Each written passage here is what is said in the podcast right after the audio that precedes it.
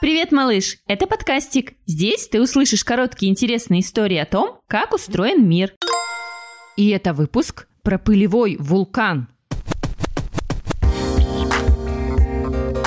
С этой штукой мы боремся мокрыми тряпками, пылесосом, щетками и метелками, моющими средствами и спреями.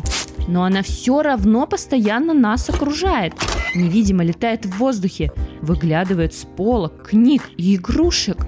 А то и разляжется по столу и по полу. Это пыль. Сколько ее не вытирай, не подметай, она возвращается.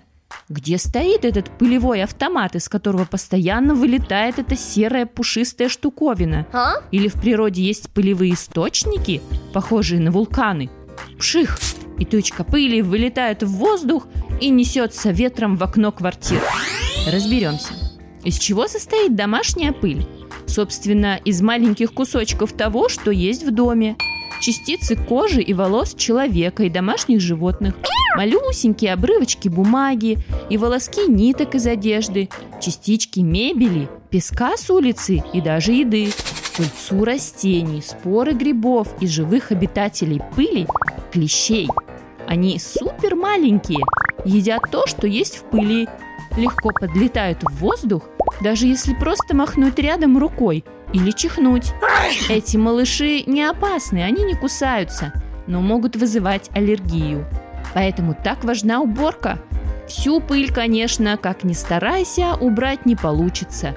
В воздухе останется летать небольшая часть клещей верхом на пылинках, как на коврах самолетов. Но их станет намного меньше, хотя бы на пару дней. А тогда уже придется затевать уборку вновь. Вам нравится подкастик?